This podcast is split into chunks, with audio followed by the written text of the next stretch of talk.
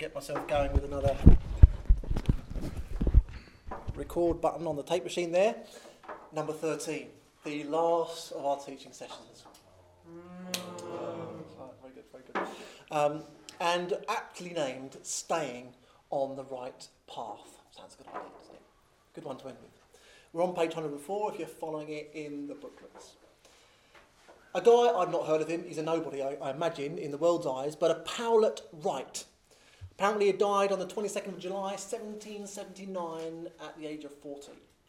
And on his gravestone, it's written this He died at Bristol, where he'd gone for the recovery of his health. So, unfortunately, the health qualities of Bristol didn't match up to the hype uh, that they had in those days, in the 1779s. Uh, they didn't in the 1990s either, when I lived in Bristol. But nonetheless, unless Jesus returns first, we're all going to die. Cheery thought, but there you are. And as we die, we're going to lose everything. We'll lose our relationships, even the close ones. We'll lose our qualifications, our possessions, our money. They'll be gone. There you go, cheery thought. Well, it's the last one, so we can do this. There's one thing, however, we will not lose when we die and that is our relationship with Jesus. And of course, all the things that come from that. You see, for the, for the Christian, death isn't the end, but it is the beginning of a wonderful future. That's why Paul says this in Philippians 1:21. For to me, to live is Christ, and to die is gain. And if you're trying to put anything else in that verse, as you'll see in the booklets there, it encourages you to have a go, then it doesn't work. The whole formula falls down. If you live, if to live is your career or your family or a successful ministry, then to die can't be gain. It will be loss. But when the point of your life now is simply Christ and becoming like Him, when you die, it does indeed get even better. You know, walking by faith every day, I'm told, is a bit like playing golf. I'm not very good at golf. I don't really do golf, but I might have to because we do golf days at King's Church. Um, and I'm told that in golf, I've done it on the Wii, quite good on the Wii. Um, I'm told that in golf, accuracy is what it's all about. And um, if you're only, say, 15 degrees off, I guess that's just a little bit, isn't it? If in your swing, it kind of kind of hooks around a little bit. If you don't hit it very hard, maybe 70 metres, you might be all right. You'll still be on the fairway. I'm told the harder you hit it, the more likely it is you're going to be in the rough or out of bounds or in the lake. So if you hit it 300 yards, maybe it will get in the bunker or in the lake. You lost your ball. Now, it could be that what you believe now, what you've started to believe about the truth, is only a little bit off 15 degrees perhaps. For example, you might still think that success is all about having a nice home or having a good job. And maybe in the early li- years of your Christian life, that wouldn't be too disastrous. Because we're not expected, are we, to be instantly mature in all these things. But if you continued year after year to have that belief system, after many years, that little bit of skew in your beliefs could end you up in the lake. And so in this session, what we're going to do is looking, look at our beliefs to see if we're on track according to God's overarching goal for our life to be more and more like Jesus in his character. So, what do you really believe? Well, as I encouraged you last week, I don't know, I'll see how, how many have done it. We're going to look on page 102 to see if you filled in those survey questions. Has anybody done that? Has everybody done that? If, if there's anyone not done it, it doesn't matter. I'll just look at you, you know, kind of, yeah. Grab a pen. I'm going to have to give you some time. I think it would be important and helpful if I give you a couple of minutes just to do that. I think it'd be a helpful exercise. So, answer those questions. I think you have to put yourself on a point on the scale, and you have to fill in the sentences as well. So, I will give you a few minutes. Um, I'll try two minutes, and we'll see where we're up to, just to do that. Put the first thing that's into your mind, not just because that's quite quick, but also it's probably nearest to the truth as to what you fundamentally believe.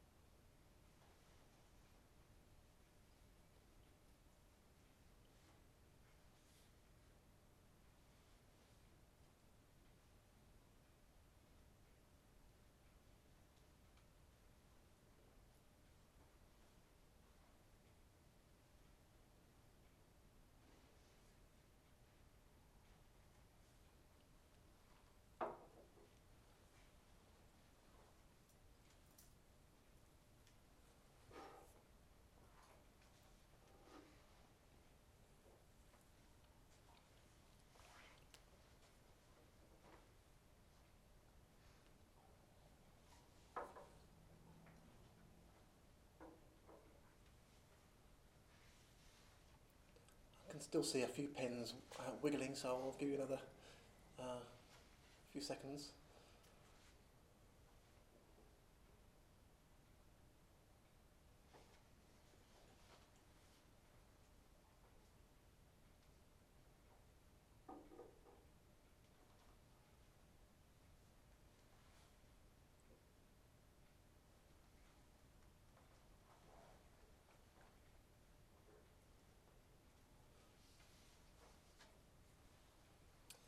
Right, I'll crack on, and if you haven't finished, then you'll probably get the gist, and uh, you can always fill them in a bit later, the rest of them.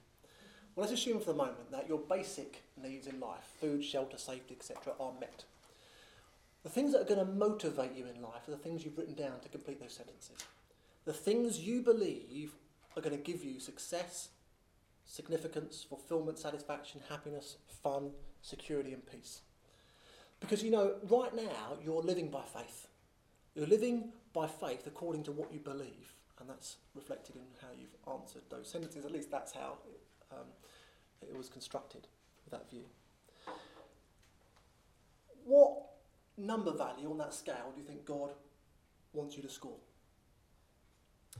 Is it possible that God wants you to score five out of five? Mm. There's a few nods. I think it is. In fact, it is. And in fact, it's also possible in God to do that. Because, of course, if you think about it the other way, God surely hasn't called you to be an insecure, insignificant, unfulfilled failure. That isn't God's plan. We've learnt something over this course. just give me those. Now, you might feel a little bit uncomfortable about that, and it could simply be because you haven't got the same definition for these attributes as God. And so you may not be living up to your full potential in God, and therefore you may be in danger of taking something of a wrong turn. The key to staying on the right path, which is what this last session is about, is understanding the truth about what these characteristics really are. So I'm going to look at each of them in turn and look to see what God has to say about them. So number one is success. Success comes, top of page 105, success comes from having the right goals. Now, it's possible for you to be, in the world's eyes, a complete failure, as they might say, but in God's eyes, to be an absolute success. Success, of course, comes from having the right goal. When we looked at 2 Peter chapter 1 earlier, I read that section out, it showed us that God's primary concern for you is not so much what you do, but what you're like. His goal for your life is to see you become more like Jesus in his character. And as those character attributes increase, the fruit of the Spirit becomes more evident in your life over time. You will be more useful, you will be more fruitful, and you'll never fail in God's eyes. And absolutely no one can keep you from accomplishing that very fact, that very goal. Now, you may have thought, oh, well, surely success is more to do with my lack or, or lack of success, is to do with my lack of talents or my lack of intelligence or the absence of any other gifts. Maybe that's preventing me being successful. But the fact is that those talents, those gifts, aren't equally distributed amongst people. They're not even equally distributed amongst believers. Some have one talent, the Bible says. Some have five. Some have ten. We're not really there to count, but that's just the reality of it.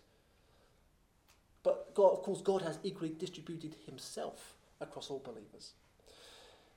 But of course, that's not, that doesn't matter because our identity is not in those things. Our identity, our sense of worth, is based on who we are in Christ and our growth in character, not in talents.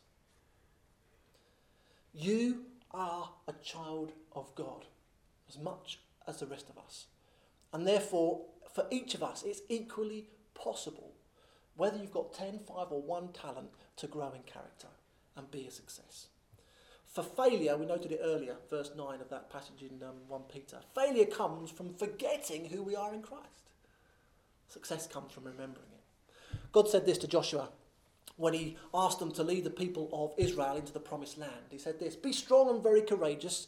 Be careful to obey all the law my servant Moses gave you. Do not turn from it to the right or to the left, that you may be successful wherever you go. Do not let this book of the law depart from your mouth. Meditate on it day and night, so that you may be careful to do everything written in it. Then you will be prosperous and successful. See, Joshua's success entirely hinged on believing and doing what God said. Of course, God immediately put it to the test, didn't he? He sent them all out to fight a battle at Jericho. But it wasn't a traditional battle plan. He told them to circle the city seven times, then blow a trumpet or a horn or something. You see, for, for Joshua, the people then, success had nothing to do with the circumstances of the battle or the other people they were fighting against, but it had everything to do with Joshua's obedience to what God asked him. So, success, you see, is accepting God's goal for your life and by His grace becoming in our character all that He wants us and has called us to be. Success. Number two, significance comes from a proper use of our time resource. Paul said this in 1 Corinthians 3 If any man's work remains, he shall receive a reward. And then he instructed Timothy, in 1 Timothy 4 7 to 8 Train yourself to be godly, Timothy, for physical training is of some value, but godliness has value for all things, holding promise for both the present life and the life to come. Therefore, if you want to increase your significance, you have to focus on these significant activities, those things that are going to remain there for eternity. Because what is forgotten over time is of little significance. But what is remembered for eternity is of great significance. World Cup finals, they might capture the headlines for a day or two, maybe a few weeks, and if we win, for longer. Um, but who can recall or knows who won the very first World Cup? Uruguay. You. And the second one, who cares? Oh, yeah. Um, it was Uruguay, 4 2 in 1930. Yeah, that's right. 4 2, come on. Uh, only because we're playing them tonight. Teenagers might think that one, uh, going to a One Direction concert is significant. But where will One Direction be in 20 years? Uruguay. wake up, no, wake up. wake up, wake up. No, the- well, if they, well, the life of destruction could lead them one way. yeah, tax haven. Well, based on the kind of pop stars and the rock stars I used, they'll probably do a come get back gig, won't they? They'll come back in into fashion, they'll make a musical, and they'll go on the theatre and, the, fi- and they make millions all over again without even lifting a finger. Um, but no, you see, what we do, what we build in terms of records and memorials and achievements in one generation, well, they're surpassed, aren't they, in the next? And they become distant and faded memories in future years. You know, tragically for us, we need to make sure that we realise our own significance because if we don't, it leaves us dumbfounded, really. You may say, well, all I do really of Kingdom Valley, why, you know, in the church, I, I serve a bit on the children's work, or I'm on the welcome team, or I put out some chairs. You know what, for example, the children come to believe will have a eternal consequence. Hmm. What a welcomed individual will learn as they come and feel welcomed and sit and receive and maybe come back by way of the Word of God may just have eternal significance. Hmm. It may last beyond this lifetime what they do with that. You know, when we're serving the kingdom of God, what we do will last forever. There's no insignificant tasks in God's kingdom. So, number three, fulfillment. Where's that come from? It comes from serving others. Page 106 here, if you're following it. Peter also wrote this in his first book, chapter 4, verse 10. Each one should use whatever gift he has received to serve others, faithfully administering God's grace in its various forms. Fulfillment is discovering your own uniqueness in Christ, your own set of unique gifts are mixed up just for you. Why? So you can build up others and glorify God in using them. Fulfillment comes from growing where we're planted. In other words, by being who God wants us to be where He's put us in life. Rather than on relying on changes to our location or our circumstances or the people around us, let me try and earth it a little bit. There's a story in the material here about a Christian engineer. And he wanted to start a Bible study in his place of work. And he put a little poster up about it and started to gather a few people. Now, one colleague noticed this notice. Um, that's a hard sentence saw the notice, that's probably better, and he ripped it off the wall and said, You can't bring Jesus in here. It's a workplace. Well, he, he kind of carried on, and another colleague, actually, through this uh, Bible study group, became a Christian and eventually took over the group when the original guy left that company. Now, months later, he then came back to the company and found that Bible group's still going on. And in fact, the guy who once pulled down that poster had fallen ill, almost died. And then the guy has now taken over the Bible group, led that other guy to the Lord. Mm. And it's just, yeah, it's amazing to say the, the knock on effect of what you do, the little action you do, if you grow where you've been planted, where God's put you. God has a unique ministry, an area of service, if you like, for each of us. And we can start at least by discovering what that is by looking at the unique role that God has put you in. No one else can replace some of those roles. And if we decide to be the person we're meant to be in those positions and roles in life, then we can find some fulfillment. So, in, take your family, for example. You might be a son, you might be a daughter, you might be a father, you might, have a, you might be a niece, an uncle, an aunt, whatever you are in that family, you're the best person to be that in that family context. No one else could do that better than you. That's your unique role in life. Think about where you live. The neighbours you've got, some you know a little bit, some you don't know, some a bit funny. Well, God's planted you there to be the neighbour to those people and get to know those folk that, you know, in a way that only neighbours can get to know. It's a different dynamic, a different type of relationship they'll have. Only you can be the unique ambassador for Christ in your workplace that you're meant to be. Only you can do that. Your greatest fulfillment will come when you accept God's unique mission field for you. That's where He's planted you. That's your mission. And you look to meet the needs of those that God's placed around you to the best of your ability. You can't try and be somebody else. That's foolishness. You, can't, won't be fulfilled that way. You need to be the unique person God's made you to be. You know, when we go to heaven, God's not going to say to me, hey, Tim, you know, why weren't you like Billy Graham? If you've heard of Billy Graham, the famous American evangelist of a previous decade. He won't say, Tim, why, why weren't you a bit more like Dale Barlow? Or Steve Hewitt? Or, why? He won't say that. He'll say, Tim, why weren't you like you? So, number four, satisfaction. Satisfaction comes from living a quality life. Jesus in Matthew 5 said, Blessed are those who hunger and thirst for righteousness, for they will be filled, or they will be satisfied. Nothing else really satisfies except living a righteous life. Satisfaction is a quality, not a quantity issue. People become dissatisfied when the quality of their relationship or their service or their work diminishes. And therefore, the conclusion would be we achieve greater sense of satisfaction when we do a few things well than when we do many things in a haphazard or a hasty way. It's not about doing more, but about deepening our commitment to the quality in the things that we're already doing. So, for example, if you're dissatisfied in your relationships, it may be you've spread yourself too thinly. Solomon, who did spread himself too uh, thinly on, in a few areas of his life, wrote this in Proverbs 18 A man of many companions may come to ruin, but there is a friend who sticks closer than a brother. Satisfaction comes from having a few quality friends who are committed, as you are, to meaningful relationships to one another.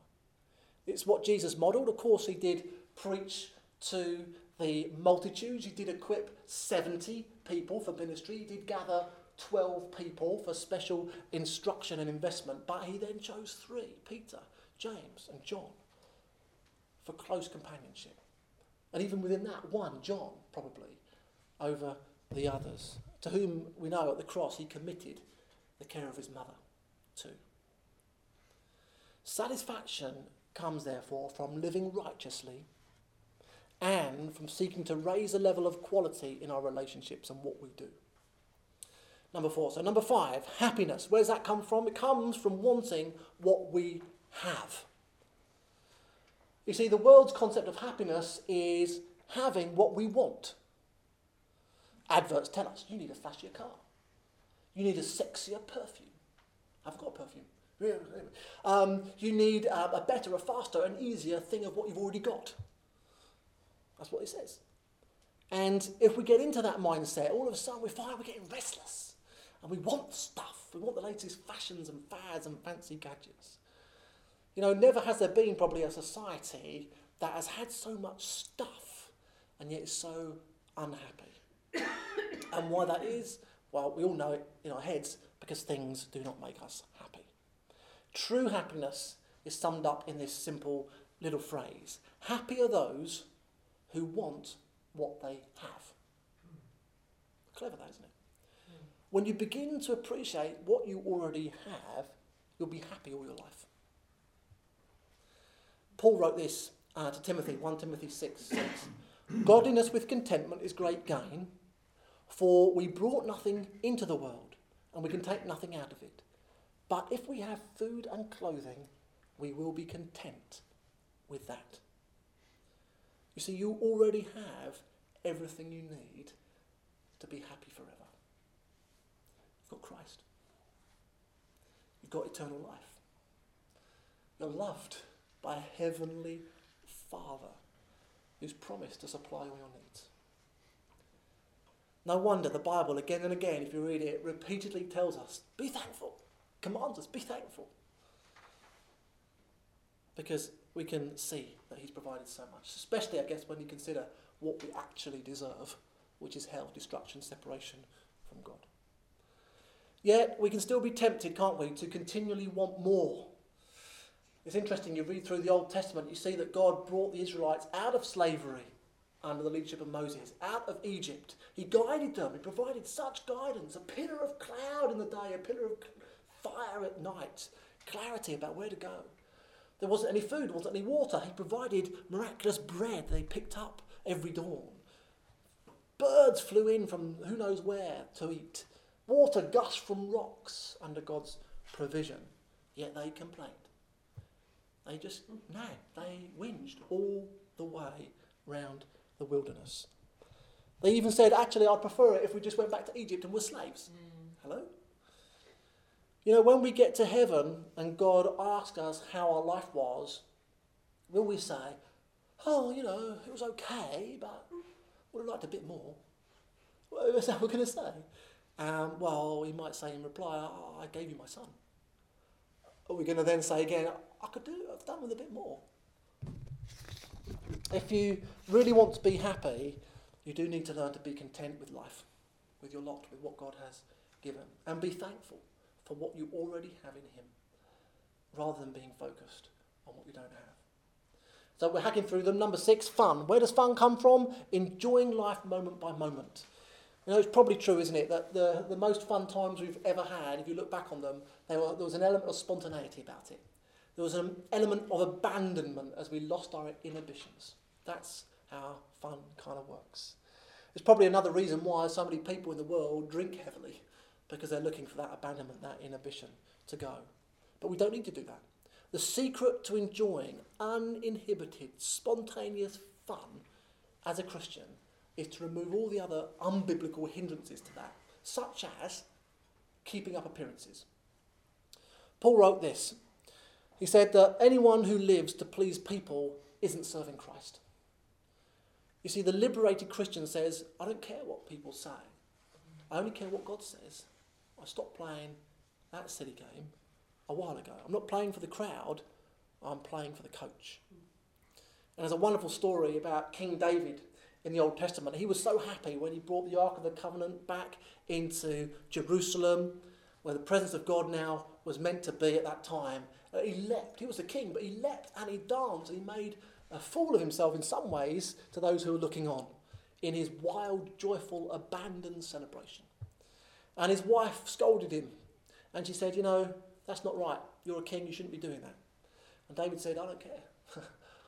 Too bad. I'm going to dance. I'm going to make a fool of myself if I must. But, you know, I'm going to keep doing it because I'm celebrating my God. You know, it is a lot more fun to please God than to please people. Number seven, security. That comes from focusing on eternal values. We're on page 108, I think, if you're following it there. We feel insecure when we depend upon earthly things that we've got no ability to control. It won't take a prophet to work out that one day for this world it's going to come up, isn't it? There's going to be tough days ahead for this planet. Maybe sooner than later. We've got an exploding population. It's on its way to 11 billion people, and it probably plateau around there, I'm told. Um, we've got depleting natural resources that aren't replenishing themselves, or at least not very fast. And therefore, we're on a collision course. Um, it's likely that all those events, as they have done even over these last number of years, shake the world, shake people, and show them where their security, our security, really is. We can find, of course, real security in one place, and one place only, in the internal life of Christ. Just a few Bible verses, you might have them listed out there, I'm not sure, but Jesus said that no one can snatch us out of his hand. Paul said that nothing can separate us from the love of God. He said that we are sealed in him by the Holy Spirit. That's Ephesians 1. Also, Colossians uh, 3 says that having died, our life is hidden with Christ in God. Take all that together, you can't get more secure than that. You really can't. Hidden with Christ in God, sealed by the Holy Spirit, nothing able to separate us from God, not able to be snatched away. That's security. You know, everything, if you like, that we have will one day be lost. Jim Elliot, um, uh, a, a, a, missionary who died very young, said this, martyred. He said, no, He is no fool who gives what he cannot keep to gain that which he cannot lose. Talking about eternity. Paul said something similar, I guess, in some ways in Philippians 3. But whatever was to my profit, I now consider loss for the sake of Christ. What is more, I consider everything a loss compared to the surpassing greatness of knowing Christ, Jesus my Lord, for whose sake I have lost all things. I consider them rubbish, that I may gain Christ. So there we have it. We feel secure when we focus on eternity and the things that are valuable in the light of eternity. Number eight, our last attribute peace. Peace comes from quieting the inner storm. Peace on earth, the Miss World uh, candidate might say, as her desire. Uh, well, peace on earth sounds like a good thing, but it's the wrong goal. It might be a godly desire, but it's not a God given goal. Nobody can guarantee external peace, whether it's at the world level, whether it's in between nations, whether it's within a nation, whether it's in a family. It can't be guaranteed. And if we're looking for peace at that external level, then it's likely at times we're going to be disappointed. Peace, the peace of God, is something that's internal. It's going on inside of us rather than related to the circumstances around us. Peace with God is something we already have. Romans 5 1 tells us that. The peace of God is something we need to take hold of every day in our inner person. We can have that internal peace of God even when life is a storm and the external world is chaotic. In John 14, Jesus says, My peace I give you, I do not give to you as the world gives. Do not let your hearts be troubled, and do not be afraid. Our external world is largely out of our control, but we can control the inner world of our thoughts and our emotions by allowing the peace of God to rule in our hearts, to rule in our minds on a daily basis. There may be chaos all around us, but nothing will happen to you today or tomorrow that God and you cannot handle. Worship, praying, reading, engaging, absorbing God's word will enable you to experience the peace of God. Confident of it. It's in the Bible. Colossians, full of it. Philippians again. As Jesus, of course, is the Prince of Peace, that's who he is. And as we engage with Him through the Word, through worship, through prayer, then His peace, because that's who He is, comes to us.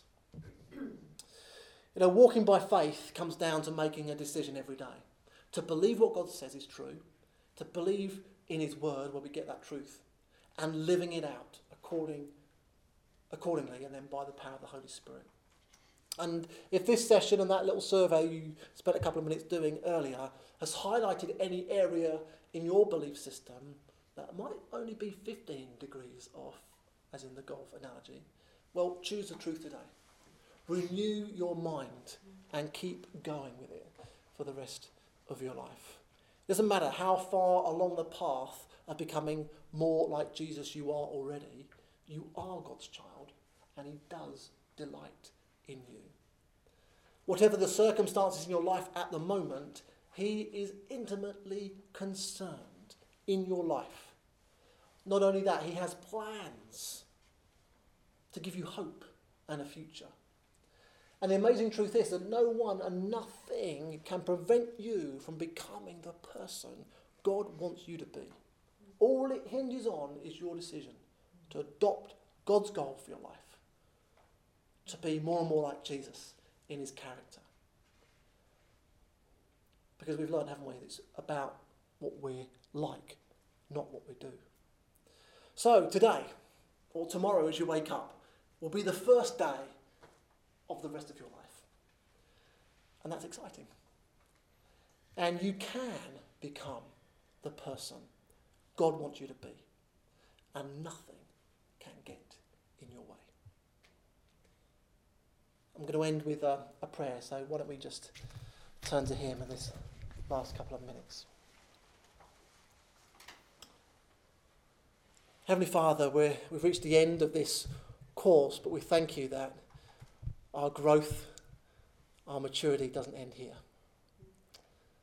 We thank you, Lord, that for each of us, we are your children, we're your child, we're saints made holy and pleasing and acceptable because of Jesus and what he has done.